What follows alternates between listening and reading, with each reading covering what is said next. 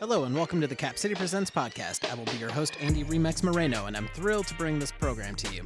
I would like to talk a little bit about this podcast to more or less explain my reasoning behind starting this show. If you're not familiar with my company, Cap City Presents, I'll just explain it real quick. Cap City Presents is a DIY promotional service that assists touring musicians that are coming to the Pacific Northwest. Basically, I get contacted by touring bands and artists that write in emails like, Hey, we're looking for a show or multiple shows in the Olympia area, and can you assist us? I then decide whether I like the music enough to help and contact the venues and the local musicians to play with them to help bring in a local crowd, and that's what I've pretty much been doing for a little over seven years. And um, throughout the process of networking and hosting live music events, I've learned more than I would have ever expected to.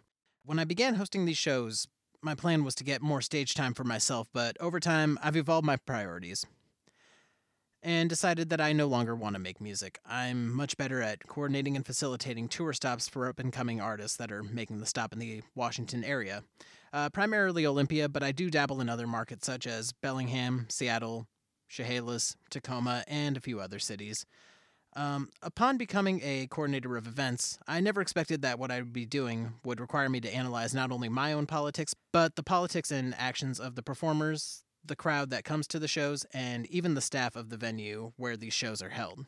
As a promoter, I'm partly responsible for the safety of attendees, then that's all I've really ever wanted at shows. I want to ensure that my shows are a cool, safe space just for people to share art. Fast forward to January 2020, and you can imagine that all these experiences have led me to wanting to make a bigger impact. At this point in my career, I have a plan on how to make booking a full time career. After so many years of doing this as my side hustle, I began getting sick of relying on income from a 9 to 5. At this point, I had routed tour stops for bands and artists such as Carnage the Executioner, New Fame, Bellhaus, Rosie Plaza, People Flavor, Honda Days, and a few more. Just last February, I had shows scheduled as far out as August, and I had a gut feeling that this was going to be my year. The stars had aligned, and I felt that I pretty much had the faith that all these events would help boost my brand recognition with Cap City Presents. March 13th comes around, go figure, Friday the 13th, and coronavirus is the only thing that people are talking about. Uh, we all heard about it prior, but I don't believe enough people took it as seriously as we should have, and I'm not any exception. Uh, my shows featuring Sponge and the Mutineers for March 14th uh, the next day were canceled, and that's when I believe everyone, not only in the music industry, but just everyone in general, realized that life wouldn't ever be the same. Not only did the shutdown close businesses across the world, it smashed my dreams. Some people search their whole lives to discover their reasoning in life, and at the age of 30, I made it a point that I wanted to be a talent buyer and a booking agent and take booking to the next level as my full time gig. I want y'all to imagine having a dream to only have it crushed by being told that if you book a show, you are potentially putting people's lives at risk. I've opened my email from time to time out of habit and just began sobbing because I I can't do what I once loved to do.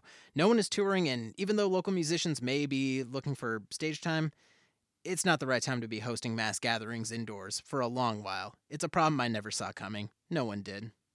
So, the spring of 2020 brought the burden of mass shutdowns and quarantining across the world, and I'm just fortunate to live in a place like Washington because I rediscovered my love for hiking and camping, and we aren't short on forests, lakes, beaches, trails, you know, etc. Where I live is beautiful. It's not only the best kind of social distancing, but it's so therapeutic towards mental health. Considering I won't be going to big live events for a long time, I plan to take this time to reflect and reanalyze my priorities until musicians, other booking agents, and I can get back on the grind. So then we go to May of 2020, and the murders of George Floyd, Breonna Taylor, and Ahmaud Arbery begin to circulate our media. This is where the plot thickens for our 2020 year. Protests and rallies begin to become a normal deal for American citizens. We became fed up with the murders of police on unarmed black civilians. I remember watching the news with my parents and being explained to at a young age that police and politicians are above the law. Police brutality was a common topic between my parents and I. I remember my mother, who is white, telling me that she didn't want me to wear my hat sideways or have baggy clothes because I'm brown, and she didn't want me to be a target by officers simply for the way that I looked. Uh, I love and still love hip hop. It's just style to me. It was just style to me. And as a teenager, I thought I knew everything. But of course, in retrospect, I'm certainly glad that I had these conversations at a young age. Uh, being born and raised in Olympia as one of the few POC in the area, I've always noticed my demographic. A majority of my friends are white, but I know at least that these friends that I have are allies. We're sick of living in fear simply because our skin is darker. Before I get into this last bit, I would like to give a shout out to Sage Rakoski. Sage is the one recording this and ultimately is the inspiration for this podcast. He's been watching my, my work from the sideline and sort of found a fascination in what I do. He's been giving me the ideas since we met and and is the one who inspired me to host this podcast. Bottom line is this the reason I feel that this podcast is important is because I'm a public figure among my community, whether I like it or not. Lots of people know me for the work I've accomplished, and I, I choose to use this platform to spread the word on what I feel needs to be said. As a POC in a mostly white town, I've learned the ins and outs of the music community that surrounds me.